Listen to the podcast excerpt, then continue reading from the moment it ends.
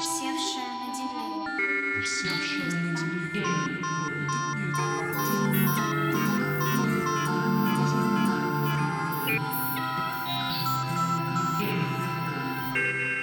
Облако речи. Подкаст от издательства «Носорог». Мы читаем и обсуждаем тексты и слушаем, как их читают другие. Здравствуйте, это новый выпуск подкаста а, «Облако речи» от издательства «Носорог». И сегодня у нас в гостях а, Варвара Нидиогла, поэт, анархо-царевна русского поля штанов и другие номинации, какие Варя себе позволит. Привет. Здрасте. Сегодня мы попробуем поговорить о э, вареных текстах и ее стратегиях творческого и прочего поведения. Поговорим, наверное, о деколониальном или постколониальном как это будет уместнее. И еще затронем много вещей, связанных с материальностью языка, сексуальным и так далее. А, Когда мы готовили с коллегами этот выпуск, обсуждали, то один из вопросов был, как поступать с обсценной лексикой. И когда я начал думать, так, хорошо, окей, если я буду делать спойлер в начале э, выпуска про обсценную лексику, то удачна ли эта формулировка? Или лучше сказать непристойная лексика, или там матершинные слова. В общем, я подбирал какую-то формулировку и понял, что все они содержат какое-то значение, что эта лексика, в общем, какая-то такая неуместная. И с- самое приличное из формулировок, который мне выдал словарь синонимов, это крепкое словцо потому что оно такое, по-моему, самое необесценивающее. Я это веду к тому, что бесконечно ощущаются как бы границы того, что кажется нежелательным для проговаривания, и мне важно понять, Варя, какие границы ты чувствуешь, которые как-то ограничивают, сдерживают э, тебя в речи, и как ты с ними работаешь. Ты имеешь в виду на повседневном каком-то бытовом уровне или конкретно сейчас? Ну, на повседневном, и в том числе и сейчас, потому что вот сейчас это вот такая прикладная проблема у меня возникла. Мгм. Сложно на самом деле ответить на этот вопрос, потому что как будто даже когда я это вслух говорю, мне что-то внутри говорит, что принимая во внимание все прочие обстоятельства, как будто любое подобное высказывание, оно выдает желаемое за действительно. Я действительно не чувствую вот сейчас конкретно никаких э, границ. В принципе, я чувствую их, наверное, с каждым месяцем последних, там, условных двух лет все меньше и меньше. И это даже вещь, которая начала меня в какой-то момент беспокоить. То есть явно в ней нет никакого здравомыслия или чего-то еще, но скорее я до 24 февраля гораздо больше ограничений, собственно, речи чувствовала. Вот. Поэтому сопоставимо, если с чем-то сравнивать, сейчас я чувствую гораздо меньше каких-то ограничений. Это довольно странная вещь, что у меня тоже есть такое ощущение, что вот эти вот последние больше, чем полтора года, количество ограничений, которые накладывает государство э, с законами и прочими манипуляциями, кажется, они увеличиваются, но при этом Мгм. ты как бы изнутри чувствуешь все больше как бы возможностей, да, ускользать, как бы проскакивать и, и понимать то, что, ага, вот и здесь была граница, я раньше не видел, и здесь была граница, и вот они как бы все оказываются вот в твоем поле э, видимости. У тебя, насколько я понимаю, примерно так же. Да, да, да, очень похожие чувства. Я думаю, что это еще сильно связано с тем, что в течение последних полутора лет очень четко почувствовалось, что области, где ты переходишь границы дозволенной речи, это очень формализованные ситуации. Формализованные и в самой форме высказывания. То есть мы понимаем, как бы, что что-то конкретным образом работает в соцсетях, что там есть конкретные способы высказывания, которые можно очень легко на что-то напроситься, а все остальные, как бы, там как раз эти границы исчезают. То есть а, это какие-то пространства, в которых нет как бы входа четкого, нет четкого выхода, и они, наверное, стали острее ощущаться как а, пространство какой-то свободы. Ну, может быть, за неимением другой свободы, я не знаю. Опять же, про это можно долго думать, но действительно, э, я очень много месяцев думаю про то, насколько это настоящее чувство, и насколько как бы я скорее хотела бы себя так чувствовать, чем по-настоящему чувствую, но действительно себя так чувствую. С другой стороны, мне кажется, что в соцсетях, когда нам кажется, что вот здесь какая-то у нас как бы область, лакуна, где мы можем говорить как бы свободно, потому что Возможно, это будет не замечено или проигнорировано теми, кто за нами, возможно, наблюдает. В этом есть какое-то ощущение геттоизации такой, да, что мы все равно как бы расправляем крылья, да, в, в тех местах, где нам как будто бы по- позволено расправлять крылья. Это как бы другая проблема, связанная э, с ограничениями. Но соцсети при этом как раз не являются абсолютно пространством, где можно раскрыть крылья. То есть как бы это как раз пространство, э, где ты стараешься на чеку быть. Но сейчас я подумала, что если думать про какие-то социальные факторы, изменившиеся, то, возможно, это чувство свободы еще связано с тем, что сейчас гораздо больше людей уехали, и когда ты с ними напрямую коммуницируешь через соцсети и смотришь на то, что пишут они, ты, может быть, и через это тоже чувствуешь какую-то свободу. То есть, что на самом деле как бы вот этой вот стены, которые тоже изначально все боялись, как бы, что вот есть какое-то пространство территориальное, в котором можно что-то говорить, в котором нельзя что-то говорить, что эти разделения, они, скорее все-таки не работают. Ну да, тут соцсети позволяют как-то ощущение э, связанности вернуть иногда, а иногда наоборот. Но мне при этом важно сказать, что я ненавижу соцсети. Ну, можно представить, при, при этом ты там довольно активно и многомысленно высказываешься по волнующим тебя вопросам.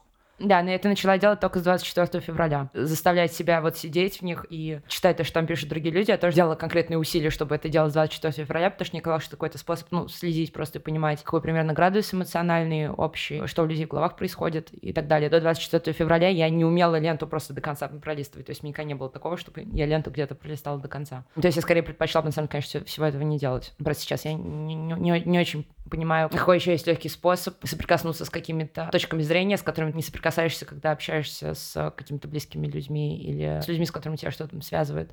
Ну да, это, это другой аспект, связанный как бы с видимостью и с удержанием себя вот в, в поле того, что ты не теряешь э, других из поля понимания, да. Угу из поля наблюдения. Всю эту тему про границы я, я вел к тому, что э, мне часто кажется, что довольно, если неудобно, то продуктивно твои тексты, которые опубликованы в книжке. Русские девочки кончают, кончают свободной землей. землей в ней, да, вот это как бы прямота, да, такого условно э, много говорения, да, она преломляется не только в, в то, какую ты лексику используешь, какие темы ты используешь, понятно, она преломляется как бы и, и в графику. Есть у тебя ощущение, что ты э, таким образом тоже э, вот эти вот как бы границы, ты их как бы разжижаешь, наталкиваешься на них, вот, и, и всячески их эрозируешь. Я была бы рада, если бы я обнаружила, что они работают таким образом, но сейчас мне все еще непонятно, как устроены на самом деле эти границы, потому что я все еще чувствую очень большой зазор между тем, как они устроены в каком-то видимом нам пространстве и тем, как они в реальности устроены. То есть, например, разделение на оставшихся и уехавших, как бы условное, грубое, оно явно в публичном интернет-поле не соответствует тому, как устроено это разделение, не даже на сам факт его существования. То есть я понимаю по общению с какими-то близкими людьми, которые уезжают, что этой стены может вовсе не быть на самом деле. При этом как бы в каком-то каком-то публичном дискурсе она постоянно присутствует, как бы является заметной темой для разговора. И мне кажется, что здесь просто есть как бы ну какие-то две немножко разные реальности, и мне сложно говорить о них одновременно. Но как между ними э, располагаются м, твои тексты? Они позволяют это как-то либо сгладить, либо прорвать? Как, по твоим ощущениям, они себя ведут? Таких случаях? Слушай, я не знаю, как идут все мои тексты. Я как раз про перформативные их измерения. А что ты имеешь в виду под перформативным измерением? Э, под перформативным измерением я имею в виду не, не, не то, как они высказывают как бы желания и действия, которые соответствуют угу. говорению, да, а, а в том смысле, какое они производят э, действие на тебя, как на читающую, собственно, текст и наблюдающую, как они на кого-то воздействуют в этом смысле. Тексты в комплексе. Угу. Но на этот вопрос мне тоже сложно ответить. То есть э, мне, наверное, важно подчеркнуть, что это вообще, безусловно, является полной случайностью, как бы, что их читают и что они стали какими-то заметными. Мне кажется, что Денис в разных местах много рассказывал про то вообще, как случился выход этой книжки, что я просто посралась в Фейсбуке с э, Лошаком, и он мне оставил очень грубый комментарий, который э, выложил несколько больших телеграм-каналов, и который случайно увидел Денис, решил меня загуглить просто и э, вышел на мои тексты. И, ну, примерно все э, люди, которые мне там после этого писали, которые не были со мной до этого знакомы, мне довольно много писали про них в личку, они, насколько я знаю, таким же образом примерно на них и вышли. Ну, то есть, как бы это случайность какая-то нелепая. Очень, мне кажется, что это симпатично, что это нелепая случайность. И если ты меня спрашиваешь о том, как бы, как это с моей стороны выглядит, да. э, то э, сначала мне писали очень много нежных вещей как раз. То есть я не сталкивалась вообще ни с какой негативной реакцией. Я с ней столкнулась, наверное, только когда книжка вышла. Но я до сих пор не очень могу себя по отношению к ней разместить, потому что у меня и нет желания, чтобы ее читали каким-то определенным образом. При этом есть какие-то вещи, которые меня расстраивают, связанные с тем, что мне все-таки хотелось бы, чтобы какая-то критика не была связана с радикальным упрощением. И мне кажется, сейчас еще непонятный момент, чтобы сделать вывод о том, как она работает. И я не знаю, смогу ли я ну, сама сделать вывод, как она работает, потому что, ну, честно говоря, мне просто правда уже кажется, что там так много, просто даже если не говорить э, не о политике, ни о чем-либо еще, там так много просто с поэтической точки зрения бездарно абсолютно написанных кусков. Ну и причем не то, чтобы я чувствую из-за этого какой-то стыд, или не то, чтобы у меня появлялись э, мысли о том, чтобы их редактировать, то есть я думаю, что это как раз неправильная вещь, наверное, потом что-то редактировать и переписывать. Но вот для меня как бы это просто какая-то отсохшая вещь, при этом как бы у меня все-таки есть желание ее защищать, от какого-то конкретного спектра обвинений, но она не столько даже связана с моей идентификацией этой книжкой, потому что я себя не чувствую уже человеком, который написал, а с какой-то близостью, которую я с людьми через нее почувствовала. Вот. То есть, получается, книга работает в разные стороны, даже сам факт ее появления, он, он имеет такую, как бы, инверсивную, да, что ли, э, что ли, природу, да, что эти тексты, которые, казалось бы, имеют такой, как бы, мощный заряд воздействия, потенциальный заряд. Их как бы э, обнаруживают, да, через срачи как бы в Фейсбуке, да, и их действенность потом надо обратно как бы вытащить и предъявить. Получается, mm-hmm. такой как бы загогулина. Но я думаю, что это э, как бы конкретный способ расположения. Как бы я сейчас не буду э, называть никаких имен, но я вот также сталкивалась э, с такими интересными высказываниями, что вот я как бы этой книжкой накапливаю какой-то символический капитал, меня хвалят какие-то важные дяди, так называемые, что-то еще. Ну вот как бы мне важен этот момент, в том числе, потому что, ну, как бы, мне было важно, чтобы они были опубликованы не аффилированно вот с какими-то Э, любыми вещами, которые могли бы их каким-то образом... А, дискредитировать. А поднять. Нет, просто поднять. Поднять как бы, и они... дискредитировать? И, или, или нет, нет, поднять? нет, я не, не, думаю, я не думаю здесь в терминах дискредитации, но как бы мне было важно, чтобы она не существовала вот в логике какого-то именно понятного распределения внимания. Это не идеологически или принципиально важная вещь, это мне просто какой-то внутренней честности было нужно вот конкретно в этот момент, наверное. Саша Бреннер написал э, предисловие, да, и, mm-hmm. и, и во многом Э, как мне сейчас видится, ты можешь со мной поспорить, э, то, как э, его символический капитал накапливался, он тоже возникал из, таки, из, из того, что... Из парадоксальных он, вещей, да. Из парадоксальных вещей и из того, что он бесконечно себя как бы противопоставлял тому, что я не хочу подниматься, я не хочу подниматься, я не хочу встраиваться в иерархию, я хочу вот все время находиться вот в этой как бы маргинальной, вывороченной позиции. Если вы будете меня перетаскивать в иерархию, я вам покажу какую-нибудь гадость. Вот. И, и здесь, угу. по, по мне видится э, как какая-то линия. Ну, я не буду вообще отрицать, что Бреннер для меня очень важная фигура, которая очень большую нежность испытываю в каких-то отдельных моментах, особенно в отдельных проявлениях, но я не думаю, то, что стратегии Бреннера могут быть воплотимы таким же образом, как они могли быть воплотимы вот тогда, когда он их воплощал. Ну, то есть, как бы это какой-то опыт, который стоит учитывать, делать из него выводы. Но вообще, мне кажется, это может быть самая сложная штука вот в том, чтобы что-то делать, как бы как со всем этим обращаться если для тебя какая-то, э, как для поэта, задача по как бы э, выговариванию и созданию вот этих как бы локсов, или, или это происходит из каких-то других оснований?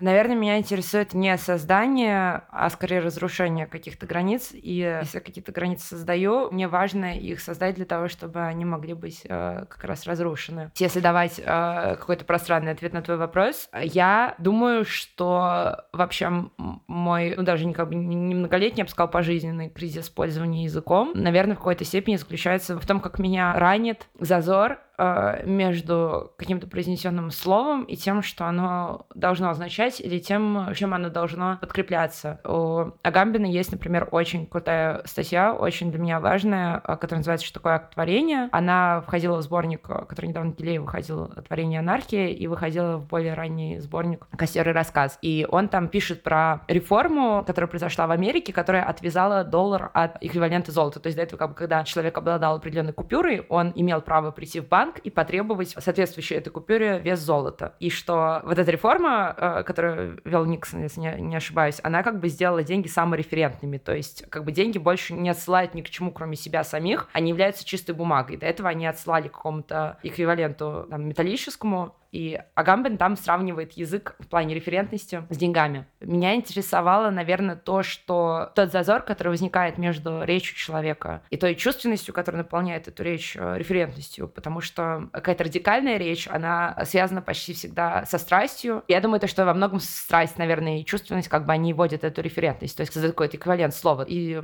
если мы берем какие-то такие радикальные примеры и говорим о политике, например, то можно взять там ту ситуацию, когда человек говорит, э, там, я готов умереть за свои идеалы или я готов пострадать за свои идеалы. Но на самом деле, как бы человек, который актуализировал эту референтность, произвел просто эту процедуру и не будет уже этого говорить. То есть, как бы, когда мы это говорим, эти слова не референтны. То есть мы вводим э, это измерение референтности как какое-то ожидание. Ну, э, и это опять возвращает к перформативности высказывания, да. То есть, если, да, человек говорит, что он готов умереть за, за убеждение и не находится в процессе как бы умирания, то оно перестает так работать, если я правильно понимаю в странной какой-то ситуации мы оказались по отношению как бы к вообще такому понятию, как идеалы, потому что э, мы очень удалены Этим они удобны для спекуляции, да. Этим они удобны для спекуляции, да. Мне было интересно, как бы, что должно вообще происходить с языком, чтобы в нем эта референтность вдруг возникала. И я очень много думала, как это можно вот пересобрать как какой-то конструктор. И в какой-то момент я подумала, что, наверное, это связано каким-то образом с той ситуацией, когда человек вдруг понимает, что он верит тому, что он говорит. То есть, как бы, что если мы понимаем, что наше заявление о том, что мы готовы за что-то пострадать или что мы готовы за что-то умереть, оно коррумпировано тем, что это все еще только слова, то, наверное, мы обнаружим какую-то истину в той ситуации, когда мы вдруг внезапно на это наталкиваемся. То есть внезапно, когда говорим любимому человеку «я тебя люблю», понимаем «вау, это правда действительно так». Но вот, наверное, это через, через любовь. Любовь — это ситуация, в которой как бы любой человек может с таким столкнуться. То есть как каждый раз, э, когда ты кому-то признаешься в любви, это удивление. И там как раз существует очень много инстанций, когда ты э, себя спрашиваешь, неужели я не вру, неужели я действительно это чувствую. И каждый раз, когда ты обнаруживаешь, что ты действительно это чувствуешь, это все еще такое же чудо, сколько бы раз ты это не произносил. И я очень много думала об этом и думала о том, каким образом вообще можно обращаться с, с языком, чтобы какие-то слова максимально истертые, максимально девальвированные, потерявшие свое значение, пребывающие уже какое-то продолжительное время в борделе словесности, могли бы вдруг, ну, как бы оказаться окропленными каким-то чувством или какой-то святой водой и обнаружить за собой референтность. Не то чтобы у меня есть какой-то готовый ответ на этот вопрос, но я думаю, что это, во-первых, очень чувственная вещь, неформализуемая, а во-вторых, что, как ни странно, это может произойти, ну, как бы в поэзии, по крайней мере, за счет каких-то связей обершпангов, которые возникают между словами. И что интересно, что те слова, между которыми возникает такая связь, они часто связаны друг с другом не смысловым образом, а каким-то более сложным. Ну, там, включая фонетический уровень, какой-либо еще. Графический. И графический тоже, да. Что-то такое. Но вот э, ты сейчас сказал про графический уровень, тоже интересная штука. Я специально не читала особенно, как это устроено, потому что я не хочу знать, на самом деле, как это конкретно устроено. Но вот это интересно, что если, например, ты что-то гуглишь, просто забираешь Google, там есть, ну, как бы поправки, как бы, если ты что-то неправильно написал. Если ты там напишешь S в английском запросе, заменишь букву S на русскую S, ну, букву C на русскую S, Google тебе это исправит. Но в каких-то случаях нет. То есть непонятно, на самом деле, как у него устроено, как бы тоже. И как у автокоррекции. Как бы автокоррекция всегда безошибочно. Во всех славянских даже, как бы, если ты половину слова наберешь с русской раскладки, вкладки, а половину с украинской, он это почует и начнет предлагать. Да, да, да, да, да. Но в каких-то случаях он почему-то этого не предлагает. То есть даже не понятно, как здесь система познавания какая-то работает.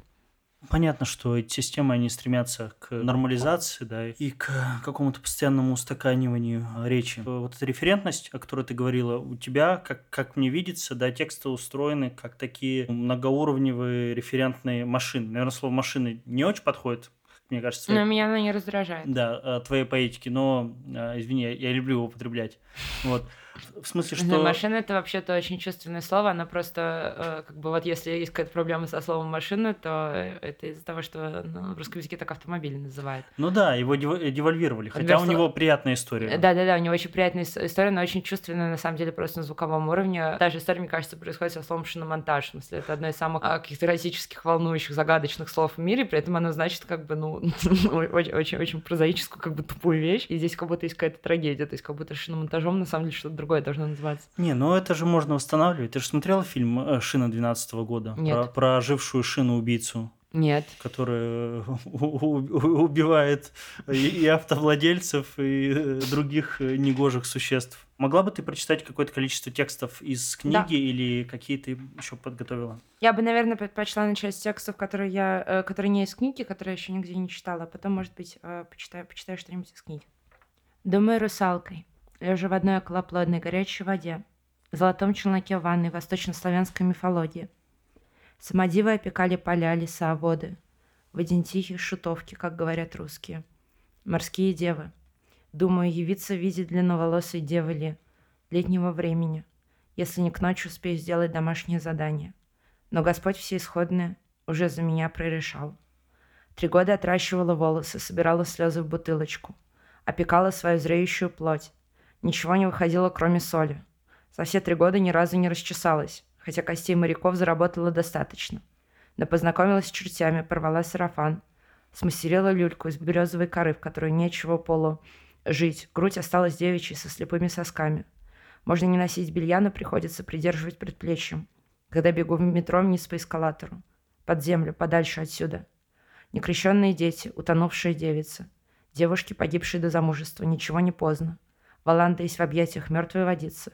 Родиться в русальную неделю с зелеными святками получилось. В один день с Лениным, которого в русалки не взяли, но заставили работать спящей царевной. Ради общего блага. Говорят, кусочками его мозга, которые сдали в НИИ, играли в футбол в 90-е. Обещаю жить так до пришествия Христа. Обещаю быть проклятой девой среди чертей. Обещаю адаптировать футбол к хороводу. Думаю, самодивой, что то же самое по-болгарски. Не хочу быть русалкой с зеленой кожей, обвисшей грудью. Прекрасной Undиной тоже не хочу, хочу самодивой. Превратить нарцисса в себе в нарцисса для себя. Думаю, болотница, вечно голый. Лесной царь мне постелит, как никто не стелил. Ненавижу менять постельное белье. Знаю, что у русалок есть своя Пасха, неудержанная в персях китовых. Думаю о Гаргонии, говорящей на языках всех живых существ. Ее змеиными волосами. Думаю, чем больше времени отжила в одиночестве, тем больше думаю, как я выгляжу со стороны, когда меня никто не видит. Нет, не так. Думаю, можно ли вообще выглядеть, когда этого никому не видно. Думаю, когда меня в первый раз ебали. Думаю, смехом медуза. Когда меня в первый раз били. Думаю, когда мне в первый раз голову брили. Думаю Европой, чувствую жопой. Холодную лоснящуюся спину Зевса быка. Думаю алконостом. Думаю Сирином, прости. Не могу оставить свои яйца. В морской глубине среди этой зимы. Они мне еще пригодятся. Думаю водяницей, но замуж не хочу. Не хочу не принадлежать к нежити даже формально. Думаю спящей царевной. Думаю тихим часом, ебусь со временем, когда никто не видит. Думаю, нахуй нужны такие бояре, которые «а мы к вам пришли», а потом странно дергаются, обмениваясь с детьми. Думаю, игрой в колечко, колечко. Выхожу на крылечко. Каждый раз, как в первый. Вестибулом вагины экс-машина. Думаю колечком, чувствую холод рук зимнего мороза. Думаю тобой, думаю твоими руками на моей груди, на моем животе, на моих бедрах. Думаю твоими губами, целующими меня между ног. You make me feel like a natural воронка после взрыва. Думаю, что придумала, как быть настоящей женщиной, но знаю, что через два часа придется придумывать заново. Думаю о том, что на базе неданных вещей мне много чего дали. А я не знаю, за что и не ебу, что я должна с этим делать. Думаю о том, что красота не приносит счастья, но приносит бесплатный кофе, бесплатную терпимость, бесплатное образование за пределами университета. Впрочем, ее отсутствие часто приносит то же самое. Думаю о том, что у меня до сих пор шишавые коленки, и это нелепо. Думаю о том, что быть красивой тупо. Думаю о том, что чувствовать себя красивой тупо, но не чувствовать иногда еще тупее. Думаю своим лицом видом черного пятна. Думаю адамовым яблоком, застрявшим в каждом горле. Думаю темной ночью, что точится капли за каплей.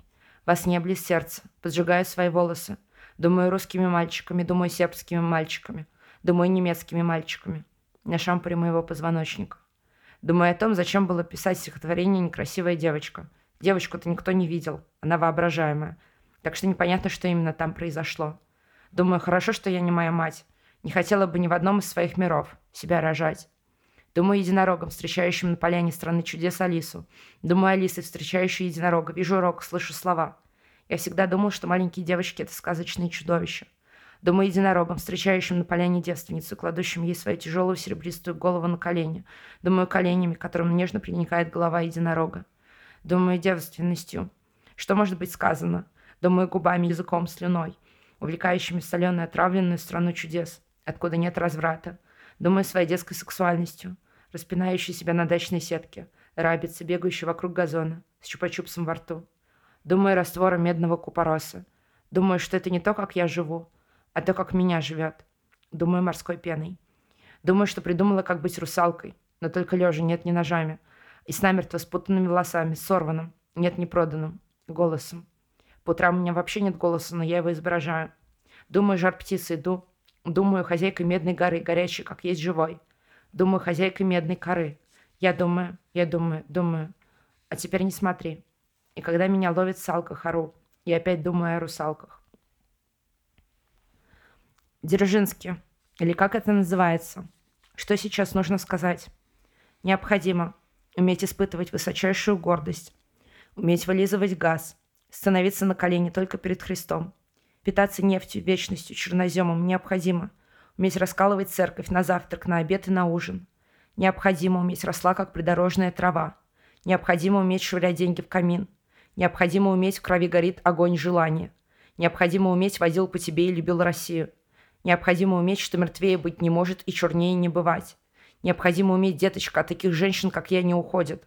Необходимо уметь рецепт содержания горла в чистоте и порядке. Холодный ум, горячее сердце и свободная душа. Необходимо уметь одиночки опаснее для социума, чем целое движение. Необходимо уметь перебьешься, я делегацию жду. Необходимо больше тренироваться. Отдаваться черемухе, отдаваться крапиве, отдаваться оврагу, отдаваться дурману, отдаваться кровохлебке. Ты говоришь, я довыебываюсь. Я довыебываюсь. Клянусь. Бог мне свидетель. Я так довыебываюсь. Вот увидите. Я довыебываюсь. Я возьму этот большой мир. Каждый день. Каждый его час. И если что-то я забуду, звезды смерти примут нас. Я возьму этот больной мир. Это слово «Россия». Такое опаленное, хуй пойми чем. Люди в отчаянии вопят и требуют выбросить сердце в ведро. Но поезд дальше не идет. И меня, блядь, не ебет. Мне как раз сюда и было надо. Хочу, чтобы меня расстреляли. Ибо я, глубоко на корточке сев, умею сидеть до конца. Ибо я проходила сквозь жизнь людей, как ураган. Ибо славно валюсь на русское поле экспериментов. Ибо началось самое интересное. Плыть необходимо. Жить необходимым не является. Сотворится перепись Россияды. Я хочу рожать только речь и живую воду. Я хочу рожать перемены, изгустки терпких жизней дней, надежды призрачных полей, ибо вихрь враждебный веют над нами, и это причина для всех оправданий. Хочу, чтобы мир был везде. Войны нас топиздили. Войны нас топиздили, блядь. Плююсь словами, плююсь гневом, плююсь гвоздями. Когда этот человек говорит слово «Россия», его тошнит жабами и слизью, языками хуевых язычников. Родина — это неизлечимая зараза. Быть значит быть смертным. Электричество прошивает мир насквозь. Россия. Я хочу плавать голой в холодном озере ночью. И чтобы все лешие на меня смотрели. Чтобы меня лизали языками огня. Ангельскими и человеческими. Почерневшими языками Господа. Когда я скажу слово «Родина», с моих губ посыпется соцветие черемши и русская земля. Пропустить первое, второе. Пропустить плоды просвещения кровавых мальчиков. Сразу начать с пожирания сырой могильной земли. С памятника жертвам героям революции – хотя она недостаточно черная, недостаточно ржаная, недостаточно бородинская. Стань земля мясом, стань земля, ибо никто из вас не знает и знать не может, что такое настоящая жизнь. Любовь и смерть, и страх, и радость, и ненависть. Никто из вас не понимает, чем же пахнет земля. Бери шинель, пойдем домой, поет Акуджава. Пока не поздно пошел с ума прочь, поет Летов. Но мы никуда не пойдем, никуда. Пока не заберем землю у тех, кто в душе не ебет, чем она пахнет. Шасть. Like Rolling Stone. Россия — ледяная равнина, в которой много сот лет, как зарыскали волки. Народоволчицы, народоволки. В углу моего рта жжет лижет, скипающий простор. Приглашая меня на кровавый пир, на который я могу прийти только в качестве выхаркнутой русской рекой вопленицы, вылизавшей мои кости. Река глубока, но народ непобедим, распятый бессмертной памятью и кипящим небом. Ничего не видит, но очень много плачет пялится слепое не черное солнце пустыми глазными колодцами. Поклянись мне, что солнце взойдет, поле зацветет. Этот бокал за тебя, малыш, если я не говорю языками человеческими и ангельскими. Мир изменился, весь мир опустился. Слова почернели, любые слова охуели. Но я обязательно найду живую воду. Остается только ждать, когда небо скипит, а боль поднимется вверх, изо рта вывалится, постигая такое, что не хочется жить постигая, что мир — это вместилище дьявола, почерневший от горя язык Господа. Но нас ждет столько настоящей военной любви. Это, это смертью поправши, корчит от злости мой организм.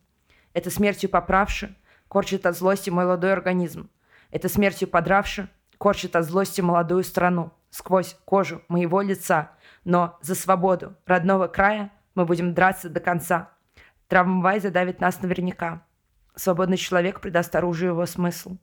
Ночь пройдет, пройдет пора ненастная. Солнце взойдет. Я чихну, я кончу. Кончу свободной землей. Ныне и присно во веки веков. Свободная земля, вечно проебанная своей собственной картой мира. I'm in love with my car. Аминь. Хочу только завещать все свои платья тем, кто их с меня снимал. И Иван Чаю. Чаю воскресения мертвых и жизни будущего века. Ныне и присно во веки веков. Аминь. Спасибо. Я когда читал книжку, я себе сначала записал, что так, наверное, надо сказать о богоборчестве. Потом подумал, нет, богоборчество плохо. Лучше поставить э, Россия борчество, а потом возникло борчество, и, и я запутал. Но вел я, я это к тому, что м, у тебя... Ого, Россия борчество. борчество. Уборщество.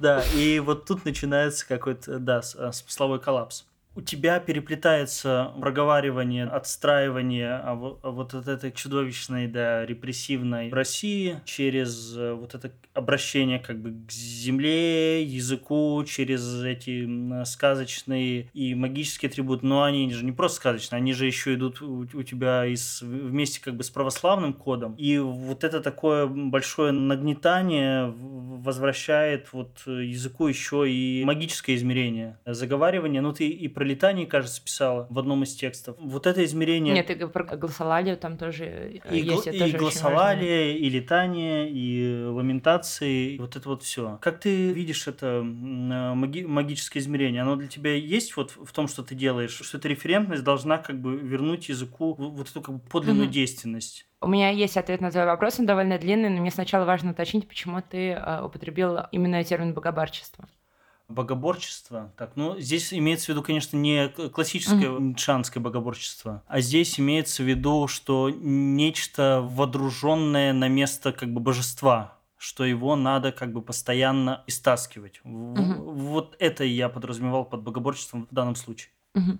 Я не то чтобы думаю, что это прям совсем неправильный термин, то есть мне кажется, что в текстах, может быть, есть, а может быть, если нет, то, по, во всяком случае, я имела в виду что-то такое закладывать, как бы какая-то иконокlasмичность скорее. То есть, во-первых, для меня все обращения к Богу в этих текстах, они внутренне абсолютно частные. И я, честно говоря, думаю, что это единственная референтность, на самом деле, которую можно найти в языке. То есть я думаю, что было бы прекрасно, если бы могла быть какая-то другая э, референтность, которая легче конвертировалась бы во что-то светское и так далее, но вот в той сборке, которая из меня получилась, мне тяжело себе представить, какая вообще у языка может быть э, референтность, иначе, чем та, которая имеет отношение к тому, что мы называем Богом. То есть мне важно, что я здесь не имею в виду какую-то персонализированную фигуру, и при этом я действительно считаю, что язык — это как раз та область, где каждый человек может получить максимально легкий доступ к взаимодействию с Богом. Но как бы это правда, это очень-очень-очень большая тема на самом деле. То есть, безусловно, если мы говорим про отношения с Россией какие-то после 24 февраля и смотрим, что вообще происходит как бы в головах у какой-то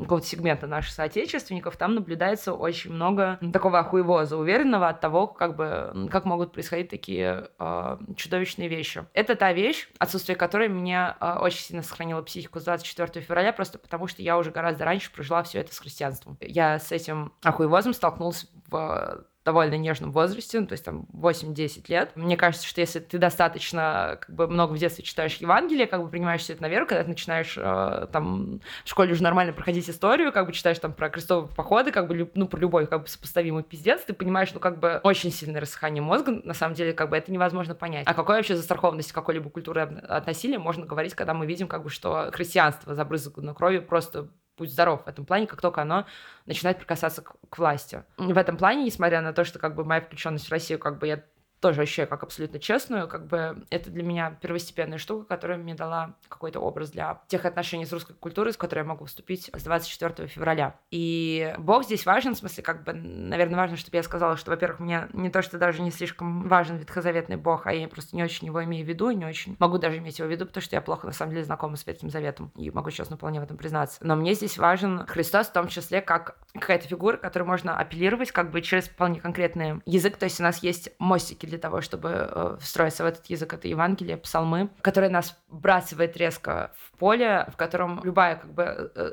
сложная политическая или геополитическая ситуация, она проверяется радикальностью любви к Богу, к ближнему, к самому себе. И на самом деле, как мне кажется, в смысле, это очень субъективный взгляд, может быть, в, чем, в чем-то не совпадающий с ортодоксальным, но мне кажется, что действительно, если ориентироваться на проповеди Христа в Евангелии, главной, по сути, заповеди «возлюби Господа Бога как самого себя» и «возлюби ближнего как самого себя», во-первых, они оба референтные к любви к самому себе. Хотя это не является отдельной заповедью. Нет заповеди «полюби самого себя».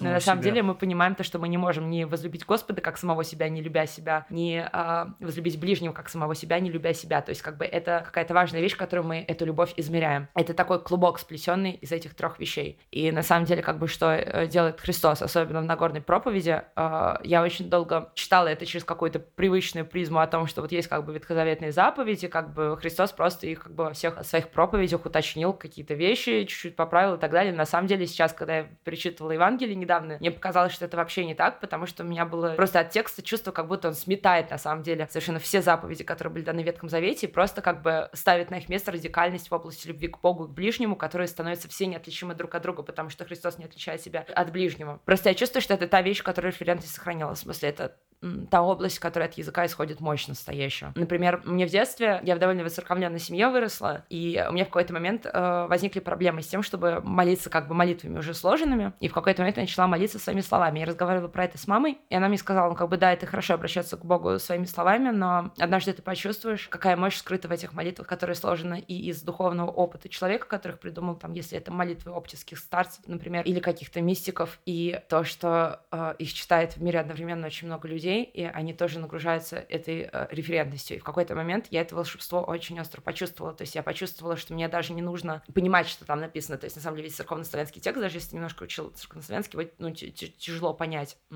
и он, в принципе, как бы ну, в какой-то степени... Но он немного не для этого, да, Он, создан, не, он не создан для понимания, да, когда ты его переводишь как русский, ты чувствуешь, что все важное из него ушло. То есть, как бы, перевод, ну, как бы, это счищение с текста всех да, самых да. волнительных, самых важных, самых чувственных вещей. И в этом действительно есть какое-то удивительное волшебство. И, например, э, ну, я больше всего с 24 февраля я боялась, что у меня возникнет очень сильный страх, с которым я не смогу справиться, которым мной владеет. Мне кажется, что страх — это вообще чудовищно сильное искушение, и я решила вот с этой проблемой разобраться очень простым, очень механическим образом. Я себе сказала, что я буду 24 февраля каждый день начинать утро с того, чтобы читать 90-й псалом. А у меня были как бы странные отношения с этим псалмом, потому что это, да, тот псалом, который читают в страхе, в отчаянии. Всегда, когда я его читала, я никогда его не чувствовала по-настоящему. Я ничего не чувствовала, когда я его читала. И когда я начинала его читать с 24 февраля, я все еще ничего не чувствовала. А потом случился такой удивительный момент, когда я его утром читала, как обычно. И когда я его читала, я вдруг почувствовала, как будто у меня кости светятся каким-то голубым светом. Это было удивительное чувство, и с этого момента я начала чувствовать связи между словами, которые там рядом поставлены. И сейчас я его уже просто не могу читать, я читаю другие псалмы утром, потому что чувствую, что как будто они у меня ну, просто по жилам в какой-то момент растеклись, и с тех пор я больше никогда не чувствовала страха. А ведь это тоже псалом, как бы, который отчасти читаю для того, чтобы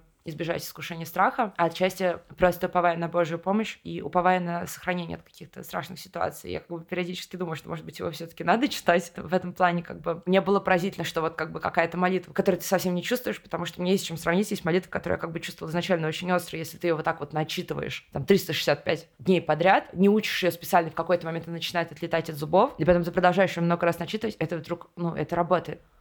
Это меня как раз э, поражает в молитвенных текстах, насколько там сильно обострена вот эта проблема, связанная с референтом, потому что как, когда мы да, молимся, мы как будто бы можем ждать ответа, но нежелательно ждать ответа. Мы как бы находимся вот в такой как бы тишине, в такой как бы предвозможности. А что ты имеешь в виду под э, не желаем ждать ответа?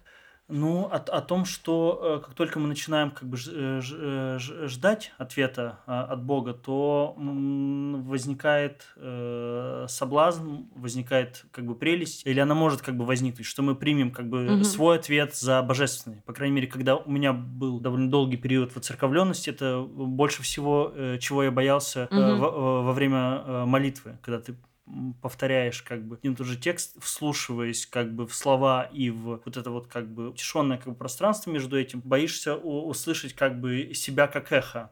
Да, я понимаю, про что ты говоришь. Я вспомнила сейчас отношения свои с другой молитвой. Есть такая очень простая э, молитва, которая, по-моему, ее Сирин сложил. Молитва об избавлении от искушения грубо говоря, когда я впервые столкнулась с этой молитвой, меня в ней очень сильно царапнуло то, что как бы ты просишь Бога, как бы это очень короткая молитва из трех строчек, как бы где, по сути, Бога просит о том, чтобы он не попустил болезни или скорби или искушения свыше силы моей, или даровал силы перенести их с благодарностью. И вот меня чудовищно э, царапал второй кусок, ну как бы, что ты как бы просишь мне защитить тебя от всех этих вещей, а как бы, что ты при этом говоришь, ну как бы, что если ты с ними столкнешься, чтобы тебе были дарованы силы, принести их с благодарностью. Это и... было и у оптинских старцев. Это оптинских старцев молитва. Да, это, да, да. да. И в утренней молитве там, э, да, да, есть очень похожий кусок. И меня как бы царапало очень этот кусок, то есть его прям не хотелось вообще произносить, потому что, конечно, хочется не сталкиваться с какими-то искушениями, с, какой-то, с какими-то болезнями, с какой-то скорбью. А потом как бы, когда у тебя уже начинает э, динамично развиваться какое-то столкновение с каким-то страданием, ты,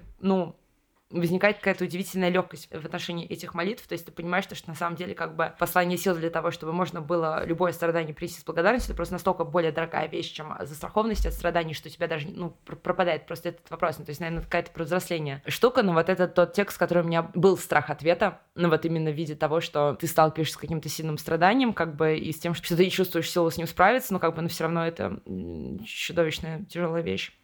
Продолжая говорить про религиозность, вот эта вот раскаленная чувственность, которая есть в твоих текстах, мне было соблазнительно, да, ее как-то сопоставлять э, с, с какими-то текстами, может быть, да, с средневековыми или э, куртуазными, да, даже не только текстами, но и, э, и изображениями, да, вот эти кровоточащие раны, изъятие сердец, вот это вот как бы такая раскаленная как бы любовь, да, такая раскаленная невозможность или возможность через невозможность. Вот я не смогу, наверное, уточнить. Такое еще я в этом видел измерения, да. Потом, конечно, я начал думать про э, том, как в твоих текстах э, э, сочетается, условно говоря, измерение там э, порнографического, условно говоря, там, э, да, целомудренного, потребного, непотребного, и как, да, все это тоже связано с религиозным.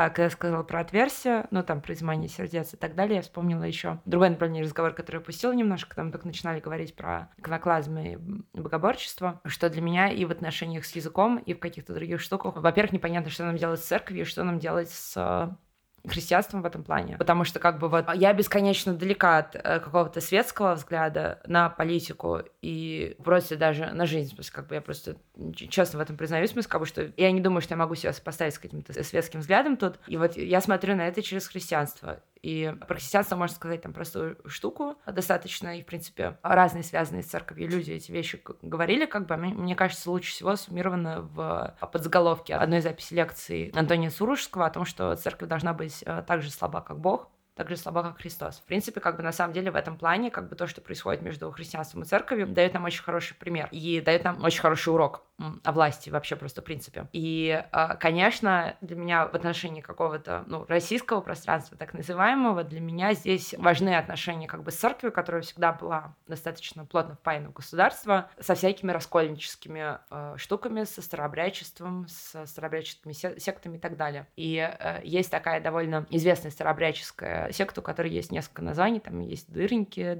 и еще всякие разные, которые как бы были как многие старообрядцы против изображений Христа, и они как бы делали в стене избы дырку, чтобы в нее молиться. Это на самом деле очень глубокая вещь, но интересно как бы не столько это, а то, что если мы что-то из 21 э, века можем сказать, то это то, что и церкви, и фрески, и иконы, они ну, как бы тоже кончает дырками. А дырками, облупленностями, разрушениями и так далее. Мне бы, конечно, хотелось бы, в смысле, я не уверена, насколько это сейчас получается. Даже я готова прямо сейчас признаться, что я это сейчас супер неточно формулирую, вообще, возможно, абсолютно непонятно, э, что говорю. Но вот мне кажется, что вот в этом есть какая-то истина. То есть, как бы, когда один способ прикоснуться к Богу, он может просвечивать через другой, и когда особенно он вдруг это делает пустотой, свободой от образа. Потому что с теми же дырками тоже как бы есть поразительная рифма, которая, мне кажется, э, действительно абсолютно случайной, потому что я не понимаю, как эти две вещи могли друг на друга повлиять, потому что я одновременно в какой-то момент, когда читала очень много про всякие старообрядческие секты, и читала очень много, в частности, про Дармаляев. Я одновременно читала сборник проповеди мастера Экхарта, и у него там есть очень э, крутая проповедь про девственность, где он определяет девственность как э, свобода от всякого образа. Ну, то есть, как бы я на всякий случай для инклюзивности поясню, что это на самом деле лекция, которую можно было бы отстроить э, огромное альтернативное движение христианского феминизма, которое, ну, вообще не, никак не стигматизирует, типа, девственность или не девственность, а наоборот, как бы она делает из девственности и недевственности такие, как бы, сообщающиеся сосуды, в которых, как бы, один сосуд не имеет смысла, как бы, если в нем периодически жидкость не перетекает в другой сосуд. Но вот он, в частности, в этой э, проповеди э, замечательный определяет девственность как свобода от образа. А что может быть более свободным от образа, чем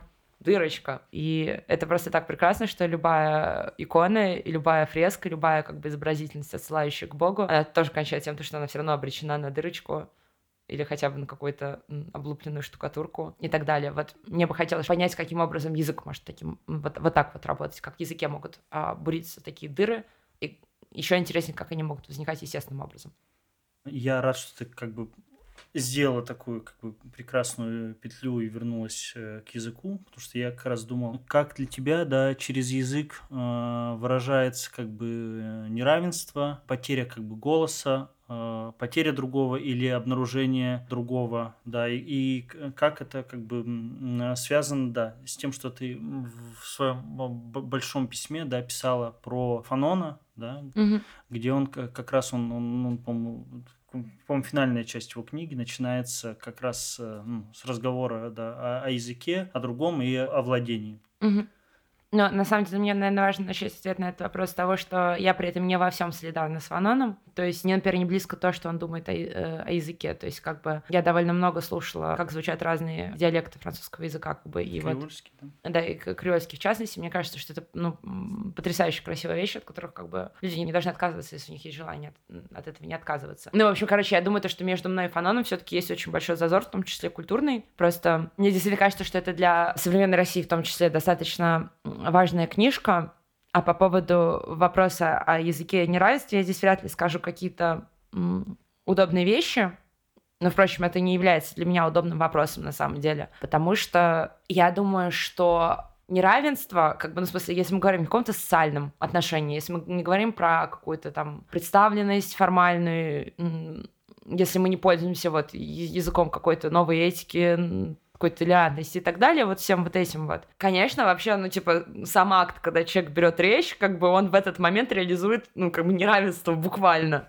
Ну, в смысле, это агрессивный акт, как бы независимо от Я того, говорю, где он а располагается. Слушаешь, да. да, это всегда взятие речи — это насильственный жест по отношению к другому в любом случае. Любой текст тоже в этом плане — это и насильственный... Подкаст. А подкаст особенно. Конечно, ну, и, вот я очень несколько раз перечитывала тоже в последние полтора года текст Гаитри Спивак про то, могут ли угнетенные э, говорить. Понятно, что это тонкий текст, понятно, что в нем есть очень много интересных уровней, отталкиваясь от которых можно много интересных вещей подумать. Я сейчас не буду на них останавливаться, но очевидно, как бы, что, во-первых, у нее, ну, очень конкретный, очень четкий заголовок, который не случайно поставлен, и очевидно, что ну, как бы ответ на этот вопрос как бы в том, что когда угнетенный начинает разговаривать, он перестает быть угнетенным. И э, я бы здесь не хотела бы делать каких-то выводов или предлагать какую-то инструкцию, и потому что у меня ее нет, и просто потому что мне кажется, что подобная инструкция как бы должна быть черной дырой. Но я думаю, то, что в области, как бы, в которой мы таких вещей отталкиваемся, как бы люди должны больше использовать фантазию и быть более борзыми. Меня очень расстраивает, то есть, как бы, если честно, вот та система как бы вины за собственные привилегии, за обстоятельства, в которых ты оказался, которая как бы сейчас сложилась сложилась, которая вполне себе как бы тоже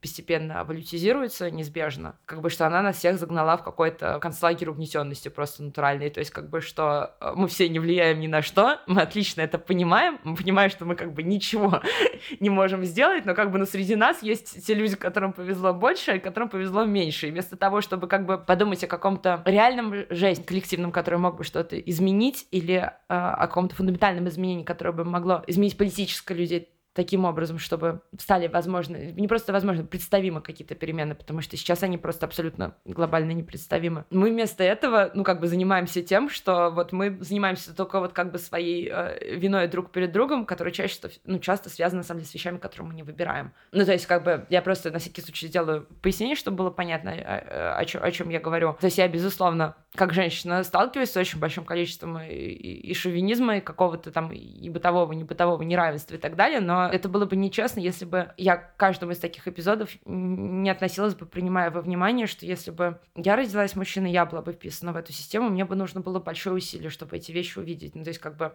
это не то, что я себя здесь включаю исключительно как бы через какие-то позиции силы собственные, но мне кажется, что это может таким образом тоже работать. И что это важно подключаться к этому и через а, такие точки тоже. Вот. А в итоге оказалось, что интереснее в каком-то загоне как бы думать о том, как бы кто где э, из нас э, более привилегирован, каким образом мы можем вот эту и так никуда не годящуюся систему распределения власти более справедливым образом перераспределить. И из этого ничего не рождается, кроме стыда. И э, стыд становится как бы и вина той основной вещью, которая движет культуру. Любое взятие речи, как бы оно сопровождено стыдом. И во всем этом мы потакаем властью на самом деле. И важно давать себе в этом отчет, потому что как бы очень легко себя убеждать, как бы, что ты хороший, чувствительный человек из-за того, что ты как бы чувствителен вот к этим своим привилегиям и к тем системам власти, которые ты э, вписана. А вот если как бы ты, ты можешь это изъять вот из этого измерения, в котором как бы ты понимаешь, то, что это твоя готовность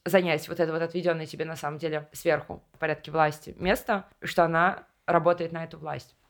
Спасибо тебе, что ты ответила на вопросы и что что-то удалось задать. Почему-то мне хочется за- закончить э, да, фразой из э, Фанона, которым, по-моему, заканчивает книгу. «Мое тело, позволь мне всегда оставаться тем, кто задает вопросы».